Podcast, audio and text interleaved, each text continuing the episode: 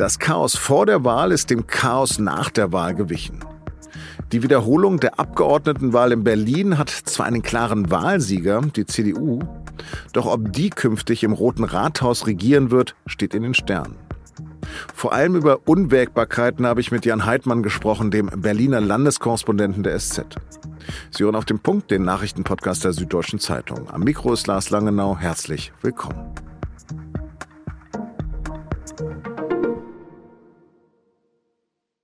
Arm, links, geil, sexy. So viel zu den gängigen Berlin-Klischees. Aber das mit dem Links, das stimmt seit Sonntagabend nicht mehr so ganz.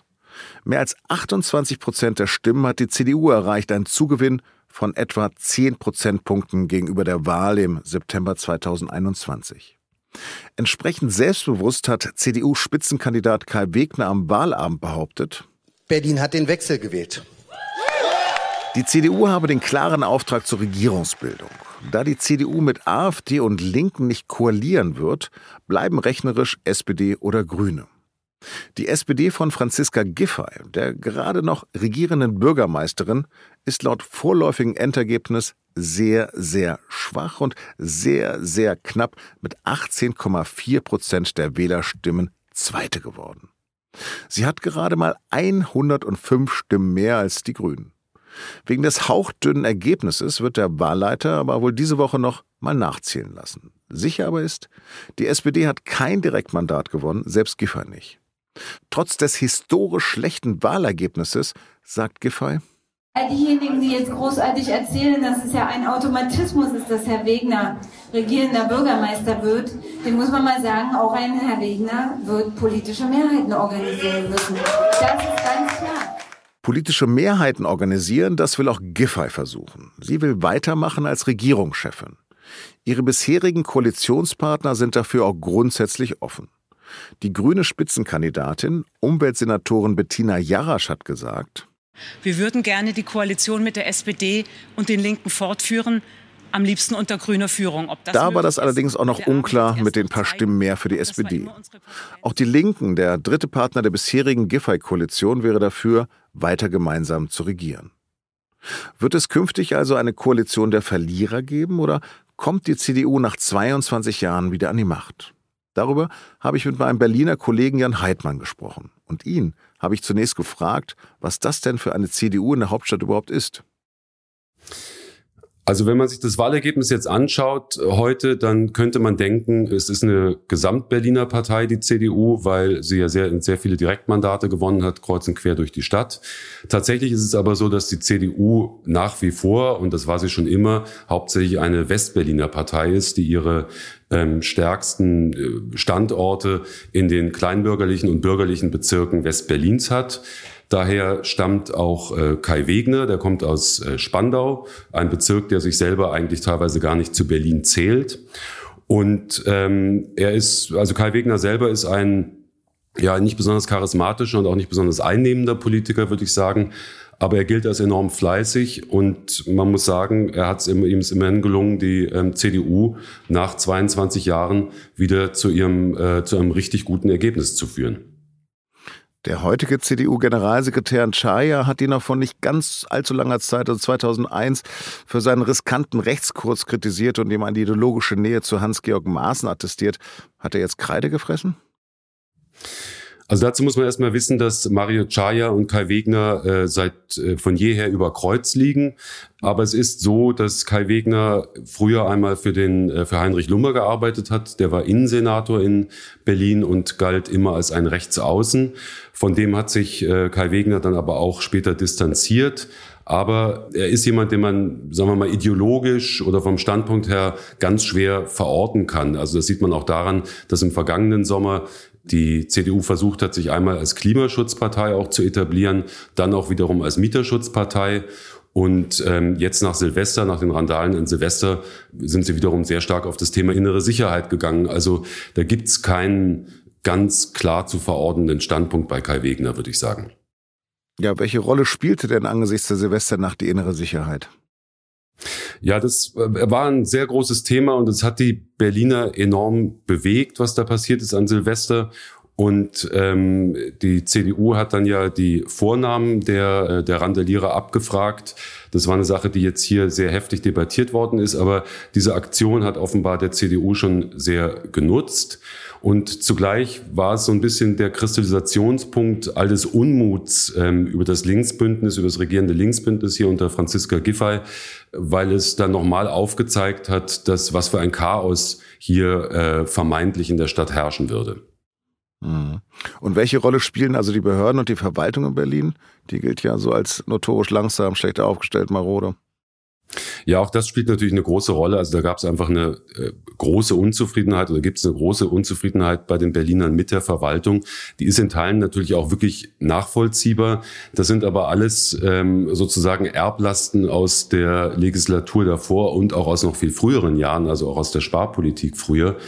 Und das ist halt nie richtig angepackt worden. Und das alles kam jetzt natürlich nochmal hoch durch das Urteil des Landesverfassungsgerichts, die dann im November die Wahl von 2021 für ungültig erklärt haben, sodass also das einfach nochmal ein großes Thema auch im Wahlkampf war.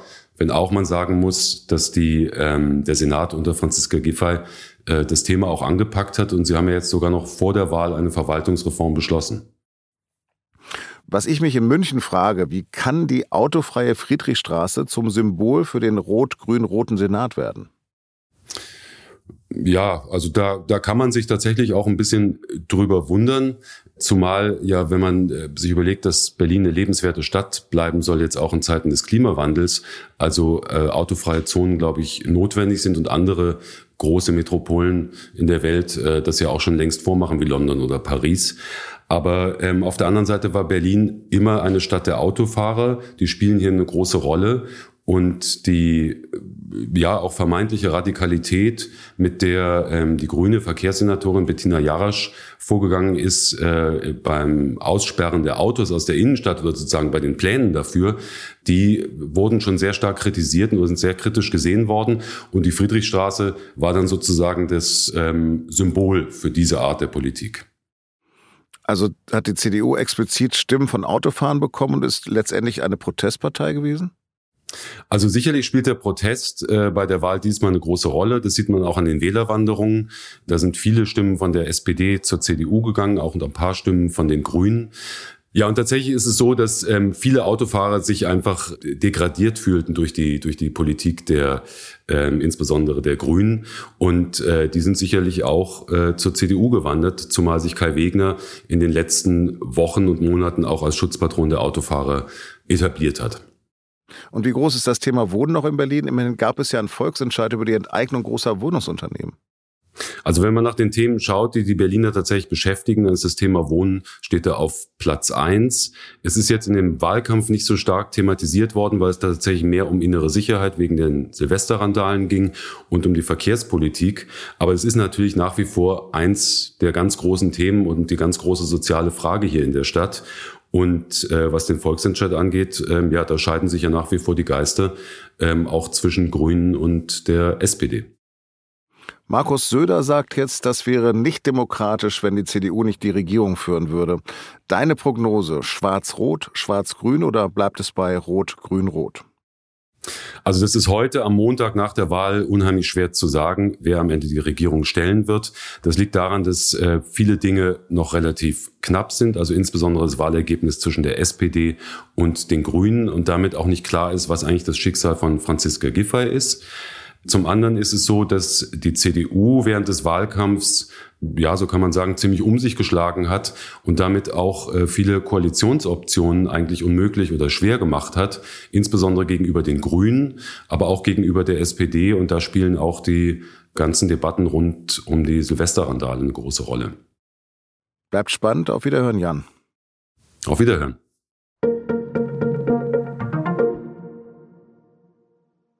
Vor einer Woche hat die Erde im Grenzgebiet zwischen der Türkei und Syrien gebebt. Bislang wurden fast 38.000 Tote gezählt. Immer mehr Leichen werden aus den Trümmern gezogen. Manche befürchten, dass sich die Opferzahlen noch verdoppeln könnten. Schließlich werden noch Tausende vermisst.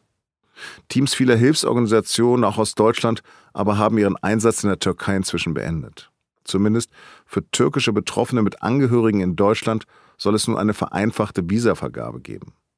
Das ist für Menschen aus Syrien sehr schwierig, schon weil Deutschland seine Botschaft in Damaskus bis auf Weiteres geschlossen hat.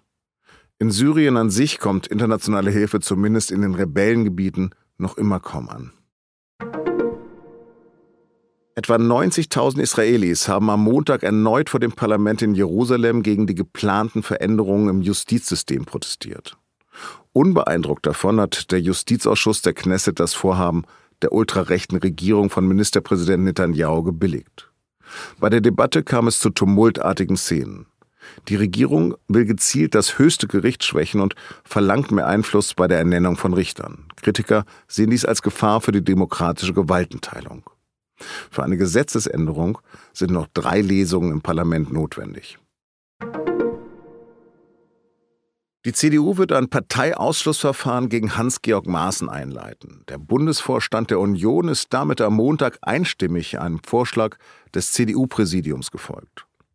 Maaßen war bis 2018 Präsident des Bundesamtes für Verfassungsschutz.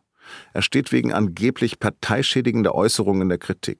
Ihm wird vorgeworfen, dass er sich der Sprache aus dem Milieu von Antisemiten und Verschwörungsideologen bedient. Maaßen hatte der CDU zuletzt einen linksgrünen und antideutschen Kurs vorgeworfen.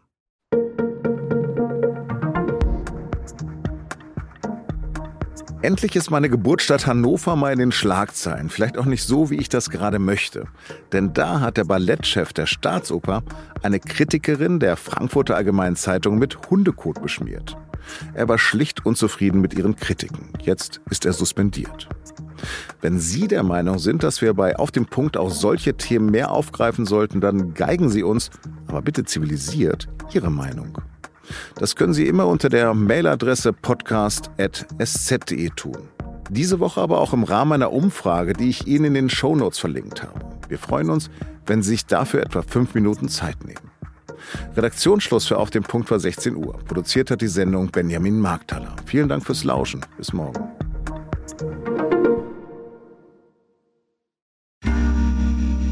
Werbung. Viele von euch haben bestimmt schon für ihre Zukunft vorgesorgt. Und das ist auch gut so. Aber das heißt ja nicht, dass man nicht auch später noch einen Vorsorgeturbo zünden kann. Schaut euch dazu gerne einmal den Schatzbrief der Allianz genauer an, denn dort könnt ihr eine einmalige Zahlung leisten und euch anschließend eine lebenslange monatliche Zusatzrente sichern. Alle Infos findet ihr auf allianz.de/deinleben.